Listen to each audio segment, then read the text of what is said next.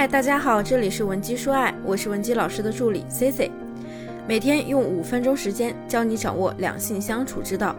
今天呢，咱们再来说一说男人出轨的那点事儿。前段时间过中秋节。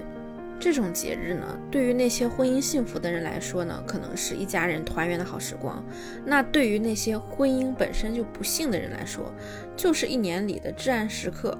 那比如说，你老公外面有人了，你和他冷战，但是呢，为了彼此的父母，为了孩子，你们呢还不得不在这样的节假日里扮演着恩爱夫妻，这实在是太难了。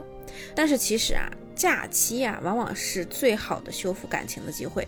它会给那些平时一直都距离疏远的男女一个强迫性在一起的时间。只要咱们善于利用，说不定呢，还能让你们的婚姻翻盘。那这里啊，我就直接上干货了。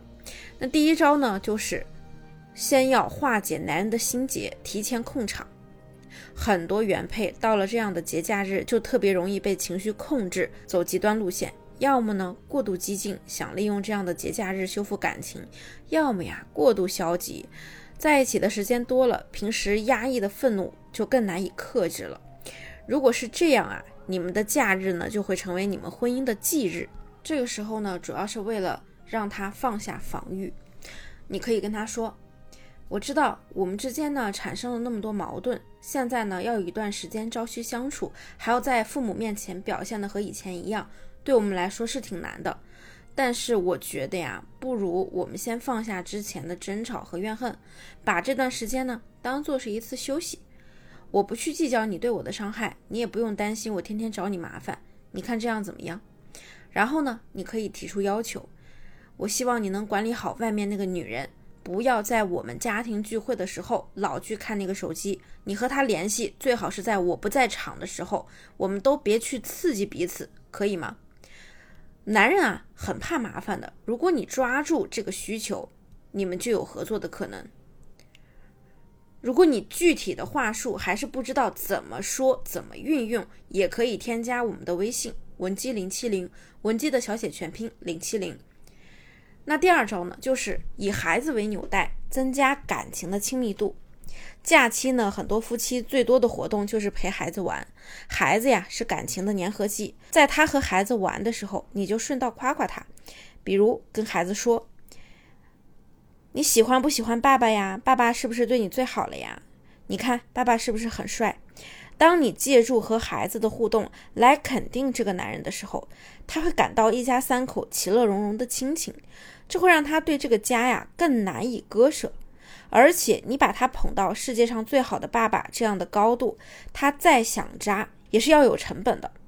那么第三招呢，就是巧说场面话，提升对方的感恩度。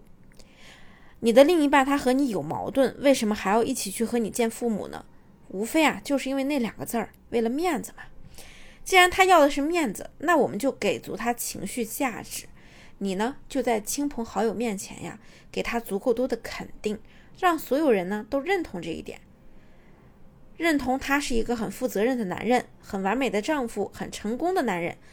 把这些高帽子一顶一顶戴到他头上，他想摘下来就难了。如果他的父母已经对他的变心有所察觉啊，敲打他不要做对不起家里的事情时，你呢就可以给他打圆场，让他免受尴尬。这些行为啊，不是我们在跪舔，而是让他看到你的大气。你对他的在乎，你的容忍付出，让他对你有一种感恩心。他对你的感恩指数越高，那变渣的难度也就越高。那最后一招，利用回忆杀刺激他。假期呢，也是一个念旧的时机。比如说，你可以制造这样的剧情：当他走进卧室，发现你慌慌张张的隐藏什么，他一定很好奇。一定要把藏的东西拿出来。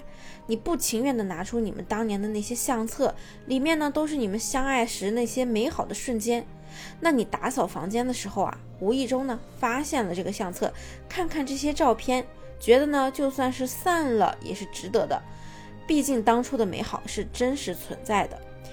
他如果听到你讲这些扎心的话，假设他还对你有余情的话，怎么能不动心呢？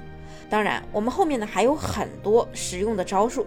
如果说你感兴趣，想要学习如何在已经撕破脸的情况下挽回婚姻、修复感情，也可以添加我们的微信文姬零七零，文姬的小写全拼零七零，发送你的问题给我，即可获得一到两小时一对一免费情感咨询服务。